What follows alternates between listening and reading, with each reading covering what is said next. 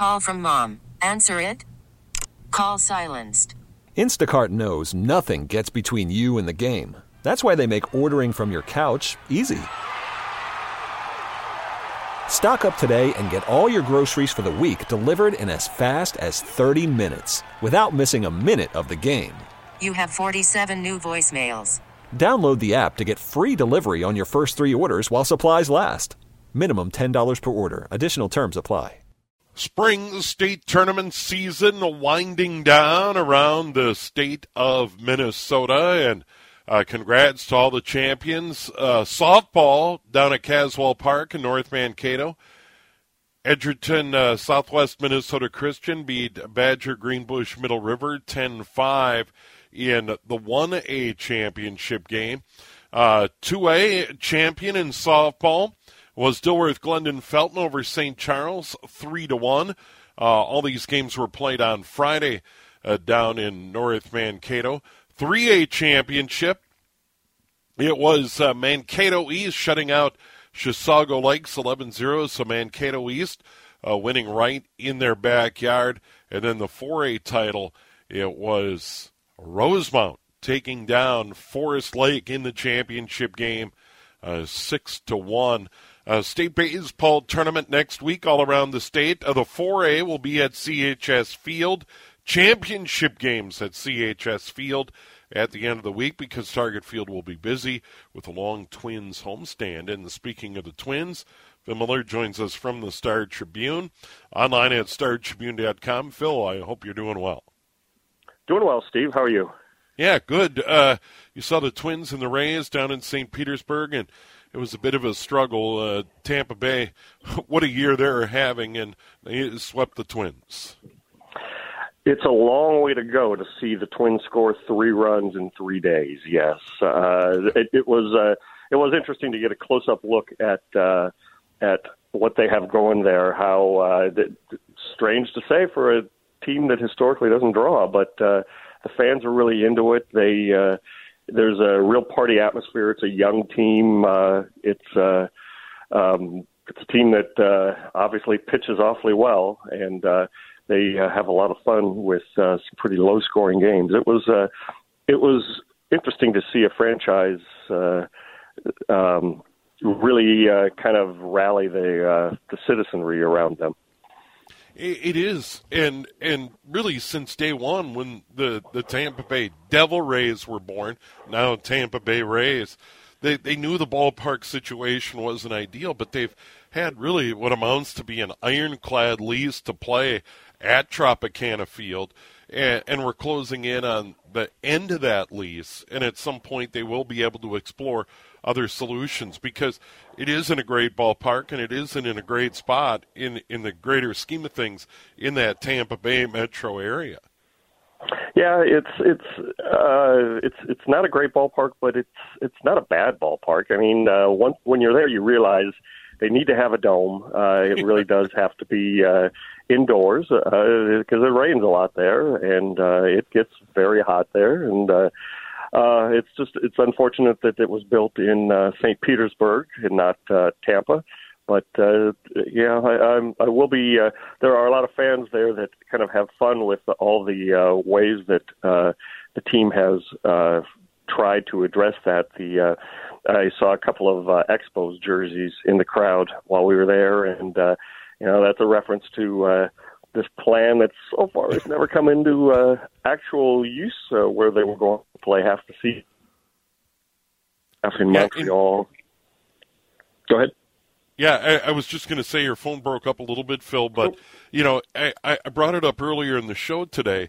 One of the more ridiculous ideas I've ever heard in my life about uh, th- this franchise shared by two cities in two different countries, really on other ends almost of the continent, and you, would have the, the team play in, in Florida until I don't know middle of the season, and then move Montreal to the end.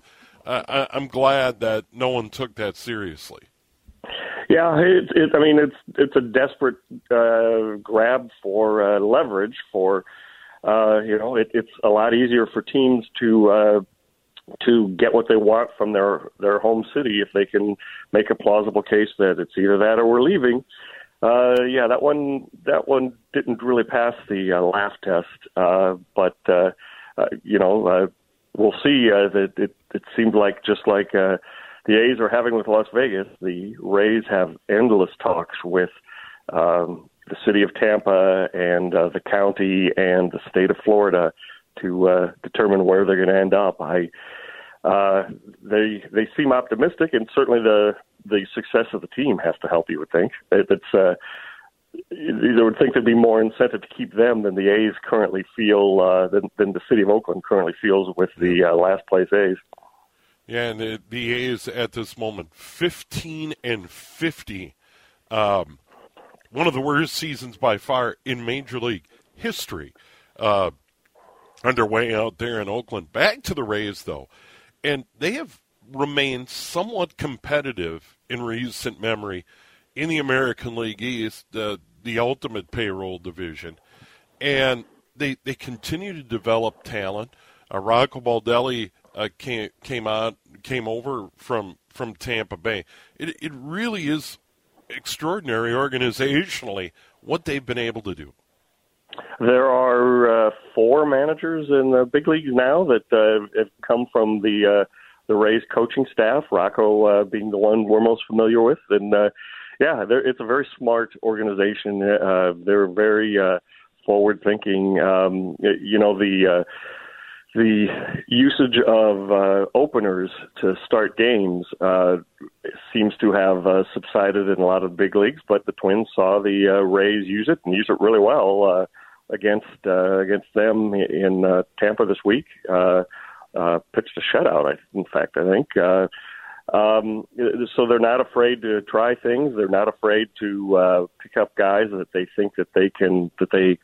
Uh, this is something the Twins like to do too. That pick up guys that haven't had success, but have the tools there that they can detect uh, um, analytically and uh, and turned them into winners. It's uh, it is a remarkable story. They were in the World Series uh, three years ago. We said a couple of times while we were there that uh, uh, it's a shame that they didn't get to enjoy their World Series uh, because it was the pandemic year and it uh, uh they didn't get uh, to uh, play the games at home. But uh, it's um, it's well they I, I tell you I'm convinced. I came away convinced. I was wondering. Uh, about uh, about that uh, about the team and uh, the atmosphere in the games is uh, is certainly notable now. It's uh, the the fans are really behind them and uh, and the players really feed off of that. So the Rays are the real deal. Twins get a win on this road trip. Game one Friday night in Toronto. They, they brought in Michael A. Taylor, a light hitting Gold Glove caliber center fielder, and Michael A. Taylor provided all the offense in that win over Tampa Bay. And that, as much as anything, maybe illustrates the struggle the club continues to have scoring run when Michael A. Taylor uh, has a two run home run and then a sac fly RBI in the 10th, and the Twins are able to prevail 3 to 2. And it's a bust out uh, offensive performance uh, for right. because. Uh, it's the most they've scored in a week. Uh, there's seven games now. They've scored ten runs over the last seven games. Mm. Uh, it is uh, it is something to watch. Uh, I, I tell you, uh, the pitch clock has sped up the games, but uh, never getting guys on base uh, has that effect too. The Twins have played some fast games uh, lately because uh, their innings just don't last long. Uh, it, it is uh, it is a, a pretty incredible slump that uh, they're in collectively. Part of it is uh, injuries, of course, uh, not having uh, Byron Buxton, and it is astonishing how this slump has coincided perfectly with uh, Buxton's injury. Uh, since uh, since he got hit by a pitch and hasn't played, uh, what is it? Uh, almost a week ago now. Uh, uh, the team uh, hasn't scored more than three runs in a game. That's uh, it's not all him, of course, but uh, boy, they uh, just folded up shop. I, I don't, and, and the pitching has remained great. I don't know how the pitchers aren't. Uh, uh, boycotting uh, the rest of the team because uh, the starting pitching has been remarkably good, and uh, and it's uh, it's all for naught. Ten runs in seven games. Yeah, the uh, the uh, hitters have to be buying the pitchers dinner a lot on the road as of late, you, would think. Uh, speaking of injuries, Jorge Polanco back on the 10 day injured list, rag, retroactive to Friday with the left hamstring strain. Uh, Edouard Julien uh, called up from AAA St. Paul. So uh, Polanco uh, on the injured list again, and he he's such a key guy for this club. And when when he's going right, he he is definitely an important guy for the Twins. He really does. The uh, it, it's uh, it's amazing how much deeper the lineup feels just with that one guy in there. Just uh, just with uh, with Byron Buxton out, uh, just having him back cleanup for a few games last week uh, made the offense feel a little weightier. Even though, uh, as I said, it didn't uh, it didn't turn in any actual runs, but uh, having him uh, having him uh, kind of going half speed and now uh, out completely, uh, it has hurt. Um, they they're turning to uh, Eddie Julien again, uh, and he is uh, he's a great hitting prospect. Although I, I think we've seen in two two um, visits to the big league so far this year that uh, you know he's a work in progress. Uh, I think check back in two years and and uh, see if he's up there among the uh, AL batting leaders. But uh, um, you know th- these at bats should uh, help him down the road. Uh, it's just uh, comes at a lousy time for the Twins with uh, with uh, the lineup just uh, being sh- a shell of itself right now. Is there a sense on Byron Buxton uh, on the next homestand, which is uh, a long homestand at Target Field, will take us almost to the end of June, uh, that that Buxton would be available? Yeah, uh, it you know he got hit in the ribs, and then there's nothing Yep. broken. Uh, It was just really sore, and uh, you know he said uh, the day before he went on the injured list, uh, he said, yeah, he can he can feel it with every breath. You know, uh, there's a there's a tightness. Uh, you know, the first couple of days afterwards, he uh, he he slept in a chair because uh, he, he couldn't uh, he couldn't lay down with it. So. Uh, but you know, it's it's a bruise. It's a bad bruise, but uh, it should go away. Uh, I don't know if they're planning to activate him on Tuesday, the first day of the homestand, but uh, he did not seem to think it would be long. He uh, he's in Minneapolis. He came home um, from the trip when they uh, uh, when the series ended in Tampa. So uh, he's uh, I'm sure he's at Target Field uh, every day. Uh, you know, testing it, trying to see uh, how uh, how ready he feels, and uh, uh, you know, it's it's too bad because uh, he looked like he was starting to heat up again, but uh, then uh, yeah, then he took a heater, and uh, now he's gone. Yeah. And you know, people are talking about wow, you know, on on the injured list as a result, you know, based on the replay and the fact that it was a 97 mile an hour fastball, most of us mere mortals would probably be in the hospital as a result of that shot. That, oh, Yeah, it, it Yeah, I- just he does not wear a a, a, a rib protector like some players do. Uh, it I think he feels slows him down a little bit, but uh, oh, uh, yeah, it uh, it's uh, yeah that pitcher's only 60 feet away and it's almost a 100 miles an hour. Uh, uh, he thought something was broken. Uh, he was glad that uh, that it was not, but uh, yeah, I mean, three days later you you still feel it with every breath. Uh, yeah, that's that's painful. Um, one other thing I want to bring up, and the couple lightning rod players that are getting a lot of attention from Twins fans, and I'm sure you hear from Twins fans uh, for sure, and that is the the continued struggles. Uh, for the most part at the plate by Carlos Correa, and then beyond that, Max Kepler. Um, just just tough years. There's there's there's so many guys slumping right now that y- you would expect someone like Correa to snap out of it and get on a tear. The Twins need it. Yeah, they are two different cases. Uh.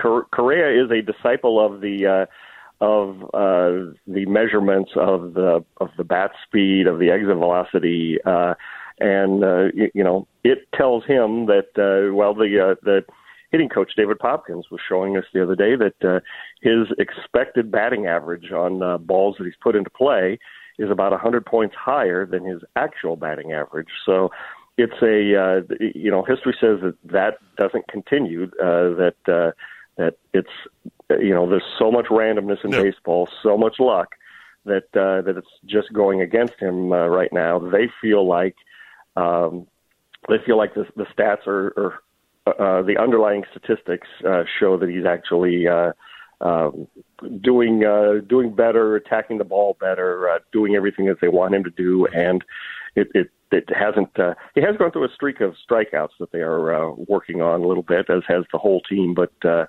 um, they feel pretty good about uh, Carlos Correa. Max.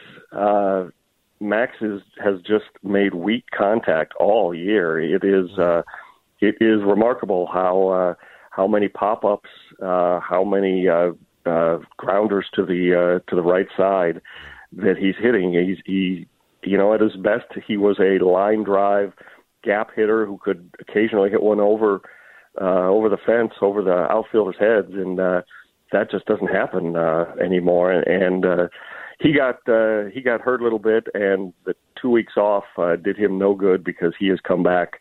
Um, just in the spiral of uh, weak contact. He he's got some value uh, as an outfielder, but uh, boy, he sure has shown nothing at the plate yet. I I do wonder if their patience is growing thin, especially with uh, Matt Wallner uh, tearing it up in uh, in St. Paul. He's not the outfielder that uh, Max is, but the time I think is coming near where uh, they're willing to uh, sacrifice that uh, that uh, defense and uh, try to get something uh, going with the with the bats again.